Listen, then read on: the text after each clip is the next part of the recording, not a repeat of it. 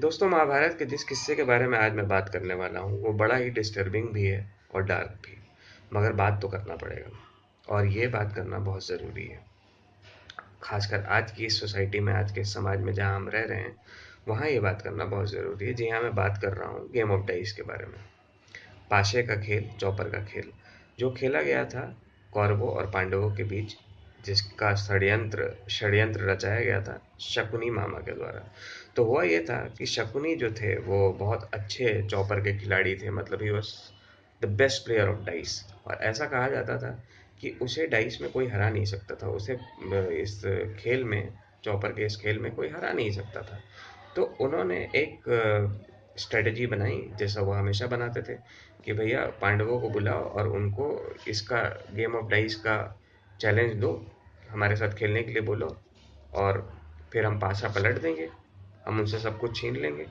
और उस समय ये रूल था कि अगर किसी क्षत्रिय को गेम ऑफ़ डाइस के लिए चैलेंज किया जाता था तो वो मना नहीं कर सकता था।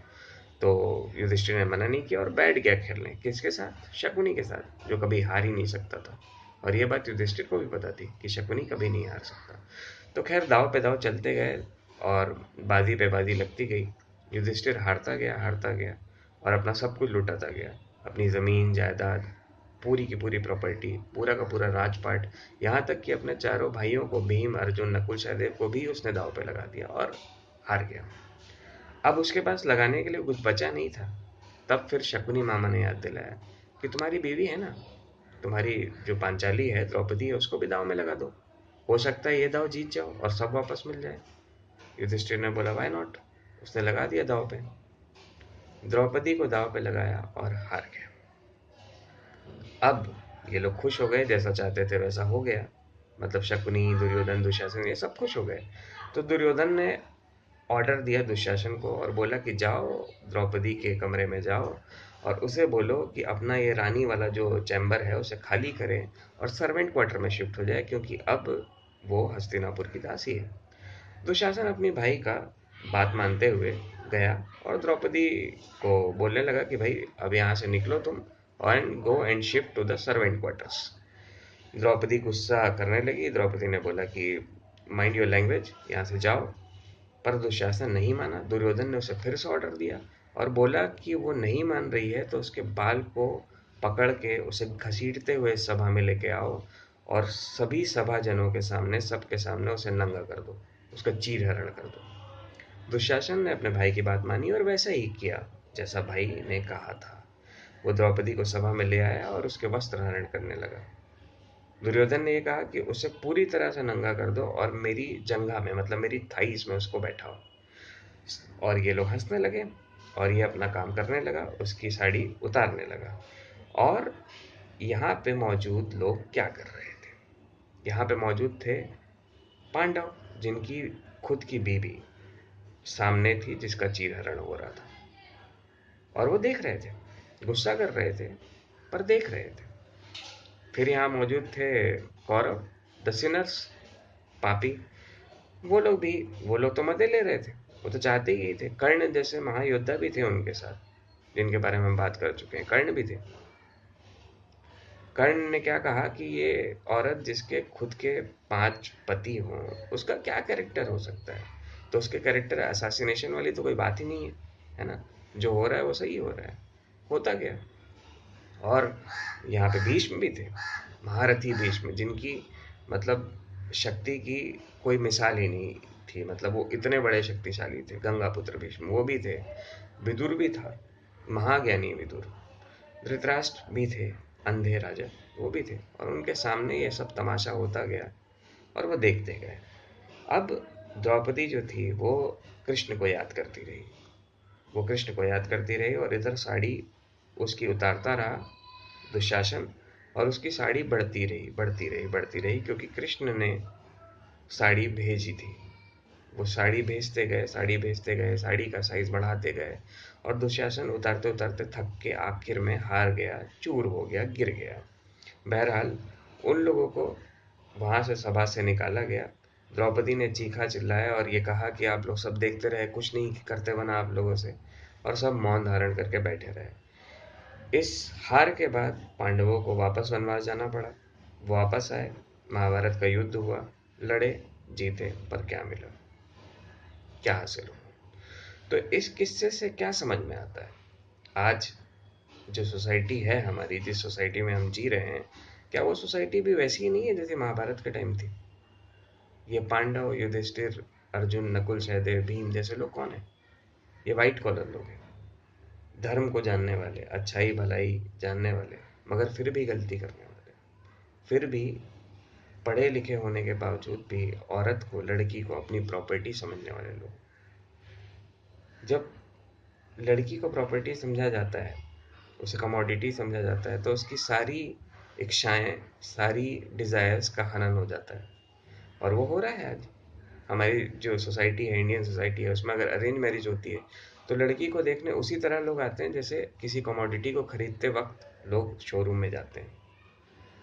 और ये गलत है। ये हो रहा है। ये पता नहीं कब तक होता रहेगा, पर है गलत। उसकी वजह से क्या हुआ, ये तो महाभारत हमें सिखा चुका है ना। तो लड़कियों को कमोडिटी मानने वाले लोग ऐसा करना बंद करें। इसके बारे में सोचें, ऐसा क्यों कर रहे हैं आप लोग? फिर वहाँ पे कौन था? दुर्योधन दुशासन कौरव मतलब अंगराज कर्ण भी। ये लोग कौन है? आज ये लोग कौन है? ये लोग मिसोजिनिस्ट वही लोग जो आज इस सोसाइटी में मिसोजिनिस्ट हैं, जो हीरो बन के घूमते हैं मेल शॉपनिस्ट लोग, जो ये समझते हैं कि लड़कियों पे उनका पूरा हक है, लड़कियों को एक्सप्लॉइट करने का, लड़कियों को यूज़ करने का। मतलब लड़कियाँ बनी ही इसलिए कि उनका उपभोग किया जाए, उनका यूज़ किया जाए, ऐसे लोग। ये लोग इतने ज़्यादा अज्ञानी हैं, इतने ज़्यादा अंधे हैं कि इन्हें ये भी नहीं पता कि ये पैदा भी एक औरत से हुए थे। जहाँ जो तुम्हें पैदा करती है मतलब इस पर बहस भी नहीं होनी चाहिए कि they are much much much superior than you women are superior than us because we are born out of them पर ये लोग ऐसी बात नहीं मानते और लगातार यही लोग हैं जो इस इस बात को नहीं समझते। वो लगातार उन लोगों को मोलेस्ट करते हैं, उनका हरासमेंट करते हैं, उन्हें रेप करते हैं और उनके अधिकारों को छीनते हैं उनसे। ये लोग हमारी सोसाइटी में हैं। और इन्हें देख रहे हैं कौन लोग? भीष्म जैसे लोग, विदुर जैसे लोग धृतराष्ट्र जैसे अंधे लोग। वो कौन है? आज हमारी सोसाइटी में भीष्म, विदुर भीष्म विदुर और धृतराज जैसे लोग कौन है? हमारा लॉ एंड ऑर्डर हमारी लॉ व्यवस्था, हमारी गवर्नमेंट कोई भी गवर्नमेंट हो जाए आप बाकी, जैसे भीष्म थे, बाकी मुद्दों पे तो बहुत उनके हथियार उठते थे। मतलब वो तो रक्षा करने के लिए खड़े रहते थे हस्तिनापुर की, पर हस्तिनापुर की कुल वधु की साड़ी उतारी जा रही थी और अब बैठे हुए थे। आज हमारे पॉलिटिशियन क्या करते हैं? कड़ी निंदा करते हैं। बाकी समय उनका हर जगह तलवार वलवार उड़ जाता ना, अभी भी निकल रहा है बहुत सारे मुद्दों पे। पर जब ऐसा कुछ होता है, तब आप मोमबत्ती जला के बैठ जाते हैं। तब आपको सिर्फ़ कड़ी निंदा करनी होती है। पर यही है यही समाज है। फिर वो कृष्ण है, जो साड़ी भेजते हैं। और वो उस साड़ी, वो साड़ी क्या थी? अनएंडिंग साड़ी।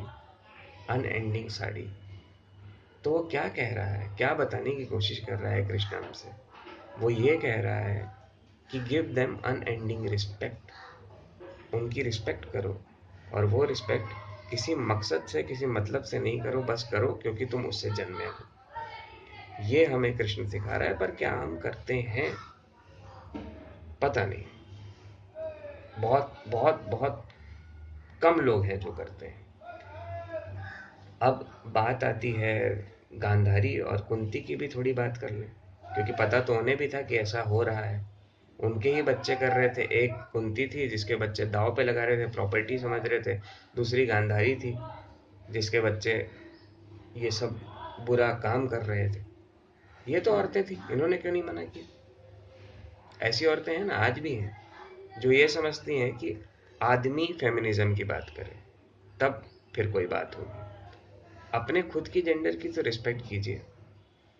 मैं ऐसी औरतों से ये कहना चाहता हूँ कि अपनी जेंडर की रिस्पेक्ट कीजिए क्योंकि बहुत सारी सासें हैं जो अपनी बहुओं को कोसती हैं जब बच्ची पैदा होती है। इसमें मर्द का तो कोई फॉल्ट नहीं है ना। तो गलतियाँ हर जगह हैं। उसे सुधारने की ज़रूरत है, कृष्ण बनने की ज़रूरत है अनएंडिंग रिस्पेक्ट देने की ज़रूरत है, और वो कृष्ण आपके अंदर ही है, बस उसे जगाने की ज़रूरत है। तो ये आज के इस ब्लॉग के ज़रिए मैंने बताने की कोशिश की है। अगर आपको समझ में आया तो बहुत अच्छा है, और अगर नहीं समझ में आया तो मैं कुछ नहीं कर सकता। मेरा काम सिर्फ़ बताना था।